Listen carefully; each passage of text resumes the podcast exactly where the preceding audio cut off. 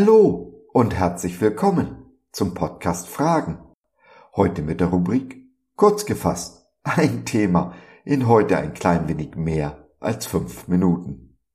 Ich bin Gottes Stammtischphilosoph und freue mich unheimlich, dass du dich reingeklickt hast. Wunderbar, dass du dabei bist.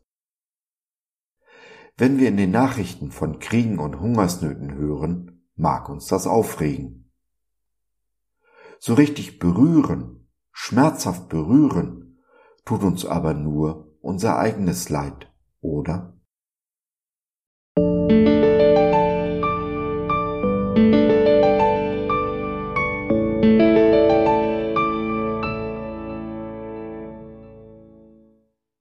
Freude im Leid? Ein Sinn hinter all dem Leid? Meiner wahren Familie und den Menschen gewidmet, die chronisch leiden. Ich freue mich, wenn ich für euch leiden darf, denn Christus hat für seinen Leib, die Gemeinde, gelitten.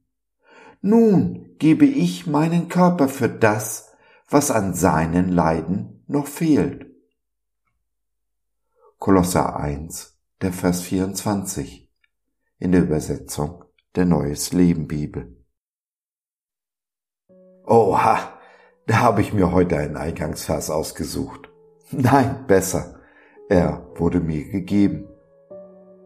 Schon seit langem kaue ich an diesem Vers, vor allem an dem zweiten Teil. Es ist heute auch nicht mehr modern, über Leid zu sprechen, jedenfalls nicht über Persönliches. Im Fernsehen in den Nachrichten, in den Filmen, die wir schauen, wird uns grenzenloses Leid live und in Farbe präsentiert. Das hat uns abstumpfen lassen gegenüber dem Leid in der Welt. Was unser persönliches Leiden betrifft, sind wir jedoch höchst empfindlich. Wir wollen unser Leid klagen, aber da ist scheinbar niemand, der zuhört. Und nun kommt Paulus und spricht davon, dass er sich freut zu leiden. Hat der Mann noch alle an der Ratsche? Nun, ich denke schon, und ich weiß, dass Paulus ganz genau weiß, wovon er spricht. Er vermittelt uns in diesem einen Vers eine Tiefe der Weisheit, in aller Klarheit der Wahrheit, die heute in unserer modernen, westlich und christlich geprägten Welt schon lange verloren gegangen ist. Liest man diesen Vers aber einen Christen, zum Beispiel im Iran, im Irak oder in China vor, so weiß dieser noch ganz genau, wovon Paulus hier spricht. Genau wie jeder Jude unter römischer Gewaltherrschaft oder den brutalen Angriffen der sogenannten Palästinenser ausgesetzt, wusste und weiß, was Paulus hier meint. Und wenn es wahr ist, was Paulus sagt, dass nämlich dem Leiden Christi noch etwas fehlt, was würde ich lieber tun, als diese Leiden zu erstatten? Wenn mein Leid das Leiden Jesu vollkommen macht und damit diese Welt ein kleines Stück besser, was kann ich Besseres tun, als mich in meinem Leid zu freuen? Ich persönlich glaube, dass es für die Kinder Gottes kein sinnloses Leid gibt, dass unser Vater jedem Leiden seinen Sinn gibt, es zum Ziel führt.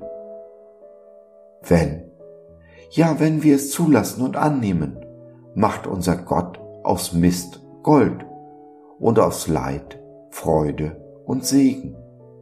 Ja, wenn wir es denn annehmen können. Unsere Wahrnehmung wird bestimmt durch das, worauf wir schauen. Unser Leben aber durch das, was wir wahrnehmen. Nun entscheide ich aber selbst, was ich wahrnehme, was ich für wahr halte. Und genau diese Entscheidung ist es letztendlich, die meinem Leben die Richtung gibt. Die alte Weisheit meines Fahrlehrers gilt auch für unser Leben. Wo wir hinschauen, da lenken wir auch hin. Ganz automatisch und leider zu oft unbewusst.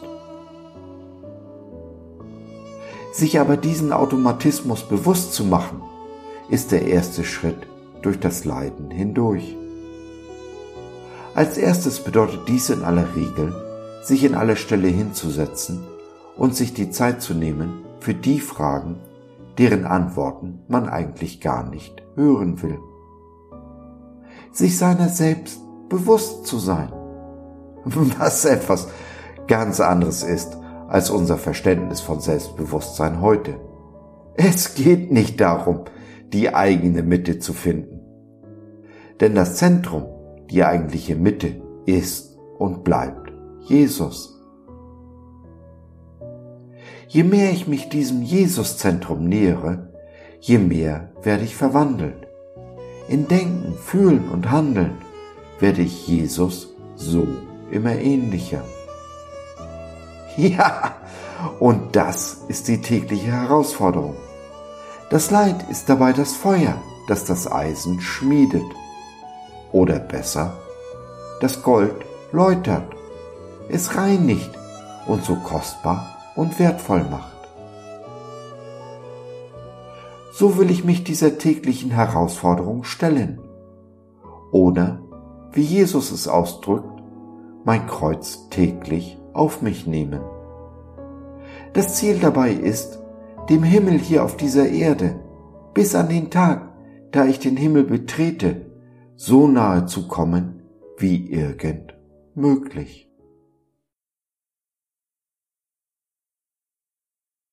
Ja, das war jetzt harter Stoff. Wenn ich dich zum Widerspruch gereizt habe, dann ist alles gut. Denn du denkst darüber nach. Habe ich dich aber zum Nachdenken angeregt und kommst du vielleicht sogar zu dem Schluss, dass all dies wahr ist, dann magst du womöglich deiner Dankbarkeit Ausdruck verleihen wollen. Sei herzlich willkommen auf www.gott.biz slash einbringen. Hab herzlichen Dank.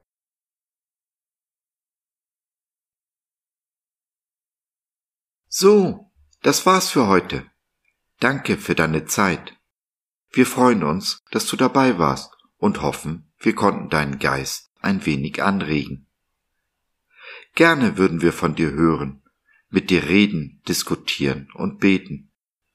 Und gerne würden wir erfahren, wie du die Dinge siehst, wie du sie verstehst. Besuche uns doch im Web, wir freuen uns schon sehr auf dich. www.gott.biz Bis dahin alles Liebe, dein Josef.